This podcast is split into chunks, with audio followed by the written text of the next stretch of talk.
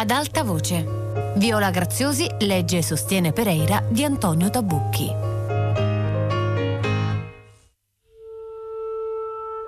Pereira sostiene che gli venne un'idea folle, ma forse poteva metterla in pratica, pensò. Si mise la giacca e uscì. Davanti alla cattedrale c'era un caffè che restava aperto fino a tardi e che aveva un telefono. Pereira entrò e si guardò intorno. Nel caffè c'era un gruppo di ritardatari che giocavano a carte con il padrone. Il cameriere era un ragazzo insonnolito che oziava dietro il banco.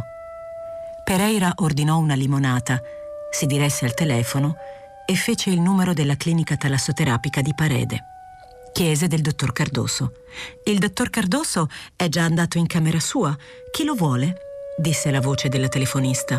Sono il dottor Pereira, disse Pereira. Ho urgente bisogno di parlare con lui. Glielo vado a chiamare, ma deve attendere qualche minuto, disse la telefonista. Il tempo di scendere.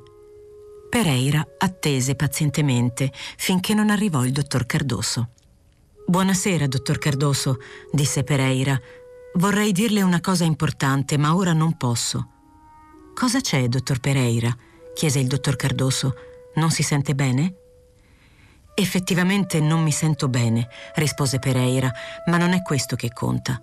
Il fatto è che in casa mia è successo un grave problema, ma non so se il mio telefono privato è sorvegliato, ma non importa, ora non le posso dire altro. Ho bisogno del suo aiuto, dottor Cardoso. Mi dica in che modo? Disse il dottor Cardoso. Ebbene, dottor Cardoso, disse Pereira, domani a mezzogiorno le telefono. Lei deve farmi un favore, deve fingere di essere un pezzo grosso della censura, deve dire che il mio articolo ha ricevuto il visto, è solo questo. Non capisco, replicò il dottor Cardoso. Senta, dottor Cardoso, disse Pereira, le telefono da un caffè e non le posso dare spiegazioni. Ho in casa un problema che lei non si immagina neppure, ma lo apprenderà dall'edizione del Lisboa del pomeriggio. Ci sarà scritto tutto nero su bianco, ma lei deve farmi un grosso favore, deve sostenere che il mio articolo ha il suo beneplacito, ha capito? Deve dire che la polizia portoghese non ha paura di scandali, che è una polizia pulita e che non ha paura di scandali. Ho capito, disse il dottor Cardoso. Domani a mezzogiorno aspetto la sua telefonata. Pereira rientrò in casa, andò in camera da letto e tolse l'asciugamano dal volto di Monteiro Rossi. Lo coprì con un lenzuolo. Poi andò nello studio e si sedette davanti alla macchina per scrivere. Scrisse come titolo «Assassinato un giornalista». Poi andò a capo e cominciò a scrivere. Si chiamava Francesco Monteiro Rossi. Era di origine italiana. Collaborava con il nostro giornale, con articoli e necrologi. Ha scritto testi sui grandi scrittori della nostra epoca come Majakovskij, Marinetti, D'Annunzio, García Lorca. I suoi articoli non sono stati ancora pubblicati, ma forse lo saranno un giorno. Era un ragazzo allegro, che amava la vita e che invece era stato chiamato a scrivere sulla morte, compito al quale non si era sottratto. E stanotte la morte è andata a cercarlo. Ieri sera, mentre cenava dal direttore della pagina culturale del Lisboa, il dottor Pereira che scrive questo articolo, 3 uomini armati hanno fatto irruzione nell'appartamento. Si sono qualificati come polizia politica, ma non hanno esibito nessun documento che avvalorasse la loro parola. Si tende a escludere che si trattasse di vera polizia perché erano vestiti in borghese e perché si spera che la polizia del nostro paese non usi questi metodi. Erano dei facinorosi che agivano con la complicità di non si sa chi e sarebbe bene che le autorità indagassero su questo turpe avvenimento. Li guidava un uomo magro e basso, con i baffi e un pizzetto, che gli altri 2 chiamavano comandante. Gli altri 2 sono stati più volte chiamati per nome dal loro comandante. Se i nomi non erano falsi, essi si chiamano Fonseca e Lima. Sono 2 uomini alti e robusti, di incarnato scuro, con l'aria poco intelligente. Mentre l'uomo magro e basso teneva sotto il tiro della pistola chi scrive questo articolo, il Fonseca e il Lima hanno trascinato Monteiro Rossi in camera da letto per interrogarlo, secondo quanto loro stessi hanno dichiarato. Chi scrive questo articolo ha udito colpi e gridi soffocati. Poi i due uomini hanno detto che il lavoro era fatto. I tre hanno rapidamente abbandonato l'appartamento di chi scrive, minacciandolo di morte se avesse divulgato il fatto. Chi scrive si è recato in camera da letto e non ha potuto fare altro che constatare il decesso del giovane Monteiro Rossi. Era stato pestato a sangue e dei colpi, inferti con il manganello o con il calcio della pistola, gli avevano fracassato il cranio. Il suo cadavere si trova attualmente al secondo piano di Rua da Saudade, numero 22, in casa di chi scrive questo articolo. Monteiro Rossi era orfano e non aveva parenti. Era innamorato di una ragazza bella e dolce di cui non conosciamo il nome. Sappiamo solo che aveva i capelli color rame e che amava la cultura. A questa ragazza, se ci legge, noi porgiamo le nostre condoglianze più sincere e i nostri più affettuosi saluti. Invitiamo le autorità competenti a vigilare attentamente su questi episodi di violenza che alla loro ombra, e forse con la complicità di qualcuno, vengono perpetrati oggi in Portogallo. Pereira andò a capo e sotto, a destra, mise il suo nome, Pereira. Firmò soltanto Pereira perché era così che tutti lo conoscevano, con il cognome, come aveva firmato i suoi articoli di cronaca nera per tanti anni. Alzò gli occhi alla finestra e vide che albeggiava sulle braccia delle palme della caserma di fronte. Sentì uno squillo di tromba. Pereira si sdraiò su una poltrona e si addormentò. Quando si svegliò era già giorno alto e Pereira guardò allarmato l'orologio. Pensò che doveva fare in fretta, sostiene. Si fece la barba, si sciacquò il viso con acqua fresca e uscì. Trovò un taxi davanti alla cattedrale e si fece portare alla sua redazione. Nel suo bugigattolo c'era la Celeste, che lo salutò con aria cordiale. «Niente per me?» chiese Pereira. «Nessuna novità, dottor Pereira», rispose Celeste. «Solo che mi hanno dato una settimana di ferie». E mostrandogli il calendario continuò: «Ritorno il prossimo sabato. Per una settimana dovrà fare a meno di me. Oggigiorno lo Stato protegge i più deboli, insomma la gente come me. Non per niente siamo corporativi».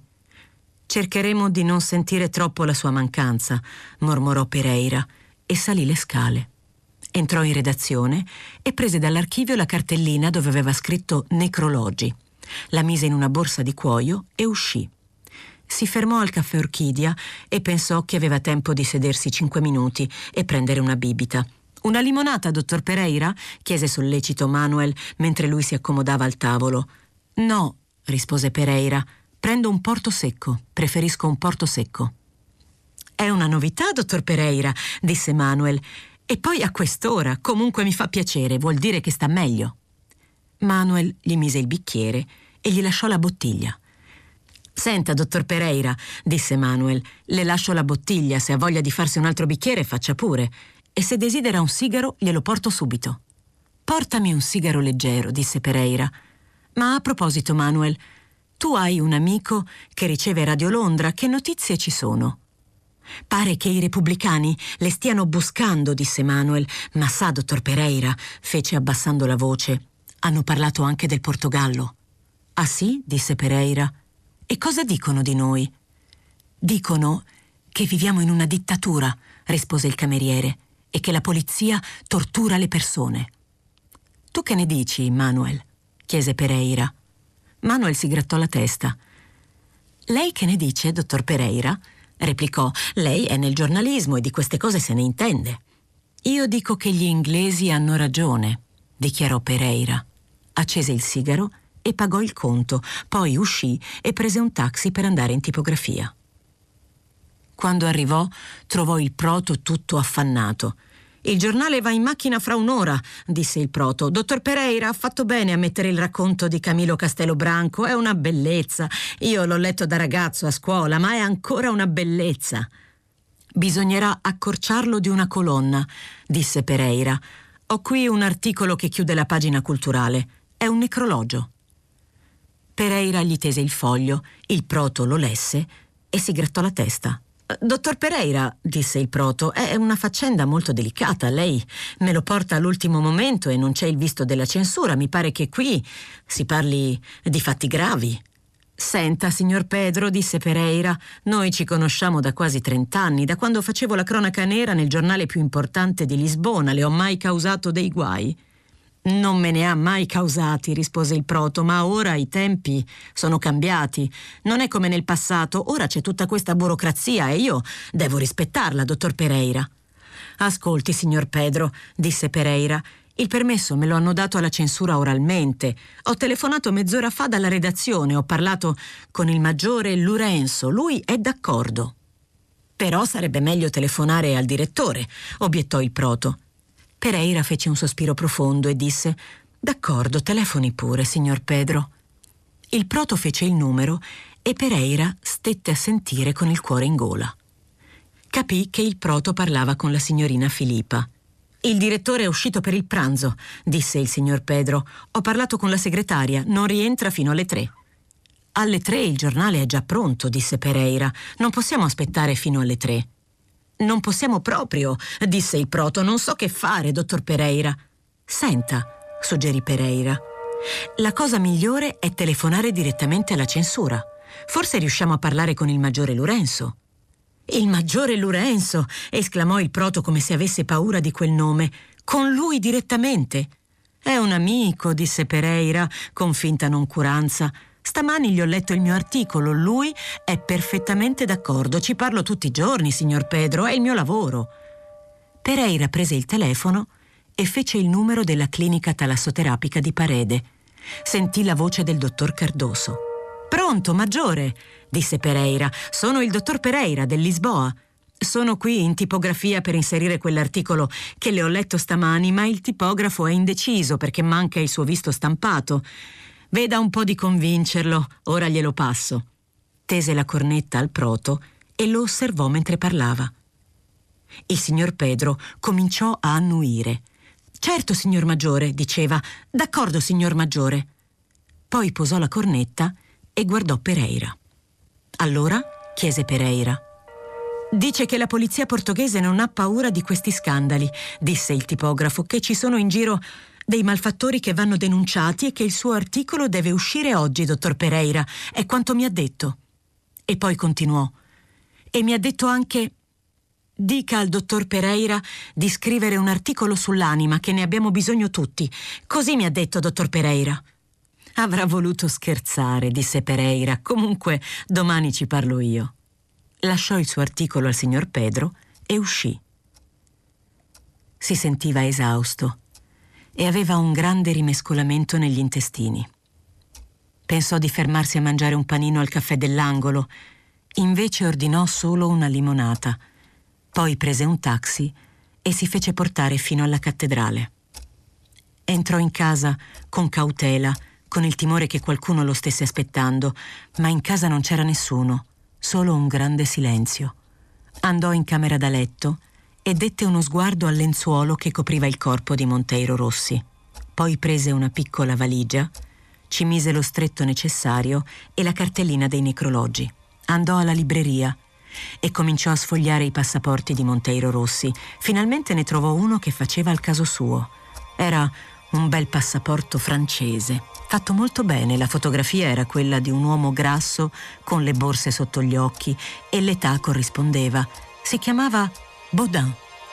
François Baudin. Gli parve un bel nome a Pereira. Lo cacciò in valigia e prese il ritratto di sua moglie. «Ti porto con me», gli disse. «È meglio che tu venga con me». Lo mise a testa in su perché respirasse bene. Poi si dette uno sguardo intorno e consultò l'orologio. Era meglio affrettarsi.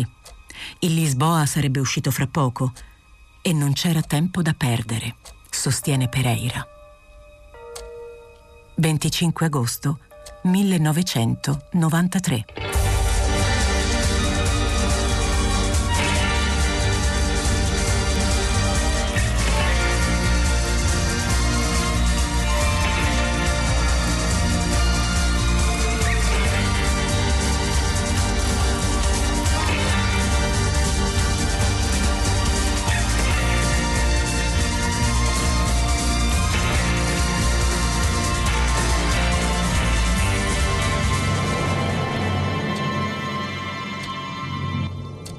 Il presente testo è stato pubblicato su Il Gazzettino, settembre 1994. Il dottor Pereira mi visitò per la prima volta in una serata di settembre del 1992. A quell'epoca lui non si chiamava ancora Pereira. Non aveva ancora i tratti definiti, era qualcosa di vago, di sfuggente e di sfumato, ma aveva già la voglia di essere protagonista di un libro.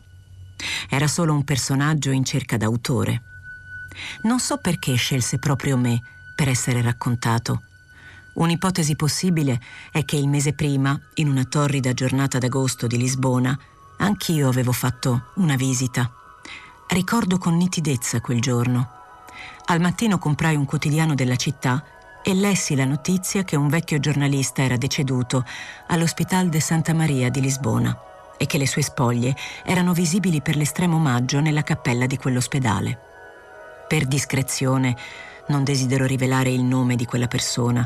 Dirò solo che era una persona che avevo fuggevolmente conosciuto a Parigi, alla fine degli anni '60, quando egli, da esiliato portoghese, scriveva su un giornale parigino. Era un uomo che aveva esercitato il suo mestiere di giornalista negli anni '40 e '50, in Portogallo, sotto la dittatura di Salazar.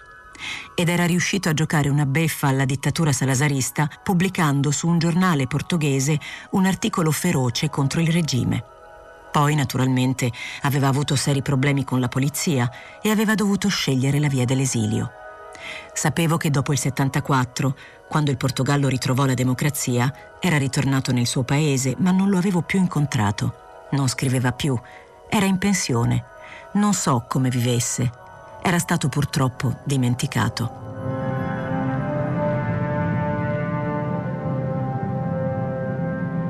In quel periodo il Portogallo viveva la vita convulsa e agitata di un paese che ritrova la democrazia dopo 50 anni di dittatura. Era un paese giovane, diretto da gente giovane. Nessuno si ricordava più di un vecchio giornalista che alla fine degli anni 40 si era opposto con determinazione alla dittatura salazarista. Andai a visitare la salma alle 14:00. La cappella dell'ospedale era deserta. La bara era scoperta. Quel signore era cattolico e gli avevano posato sul petto un Cristo di legno. Mi trattenni presso di lui una decina di minuti. Era un vecchio robusto, anzi grasso. Quando l'avevo conosciuto a Parigi era un uomo sui 50 anni, agile e svelto.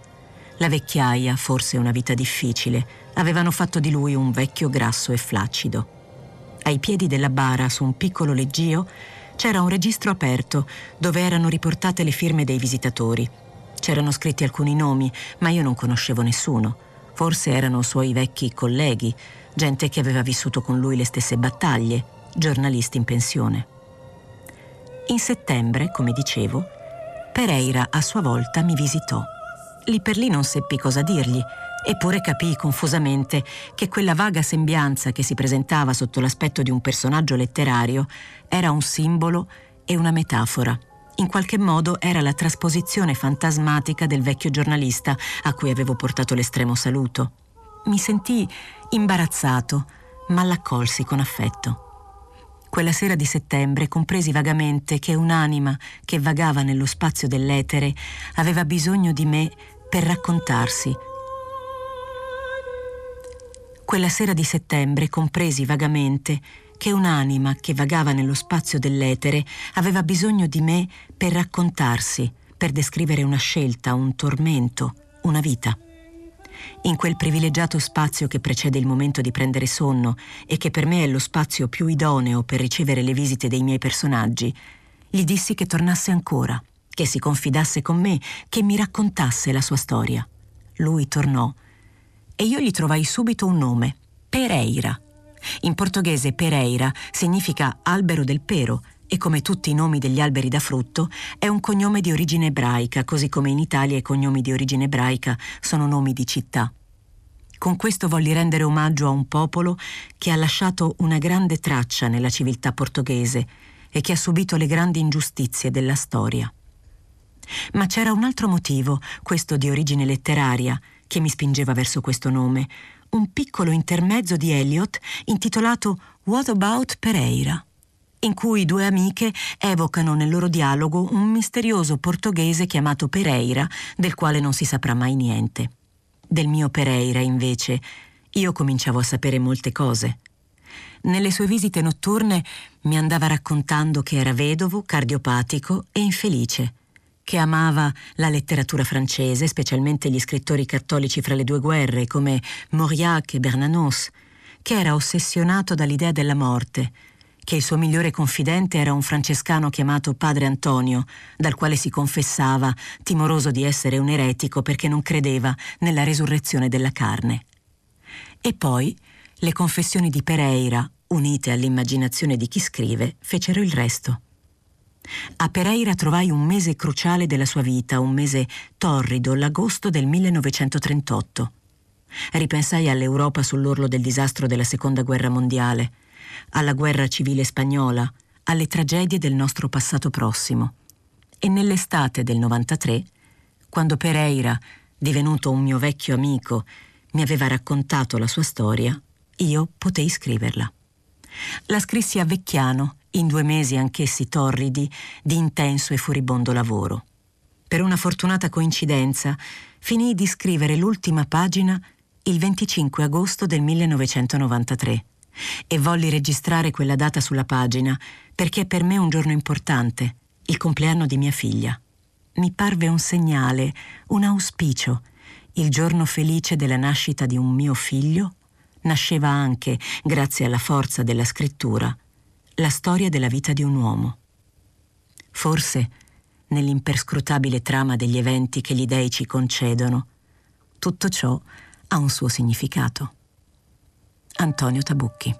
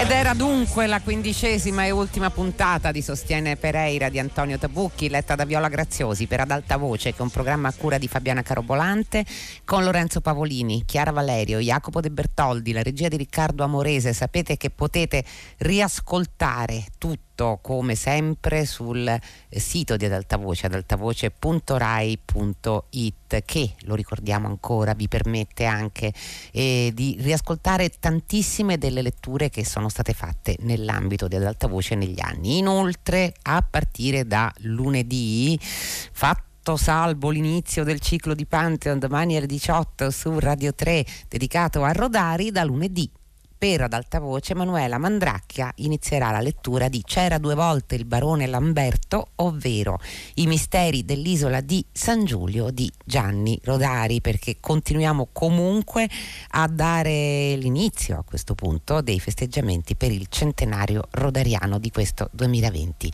Intanto l'ultimo ascolto dall'album del pomeriggio, Two Grains of Sand di Piers Faccini, e l'ultimo ascolto è Your Name No More.